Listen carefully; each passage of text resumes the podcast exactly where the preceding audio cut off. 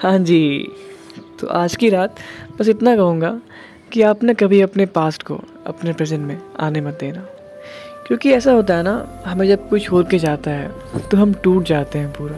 पर हाँ उस वक्त ये मुमकिन है कि हम आगे बढ़ पाएँ, अपनी ज़िंदगी को एक नया रूप दे पाएँ। पर अब जब वो दोबारा आपकी ज़िंदगी में आते हैं और आप उन्हें आने देते हो तो थोड़ी दिक्कत है यार।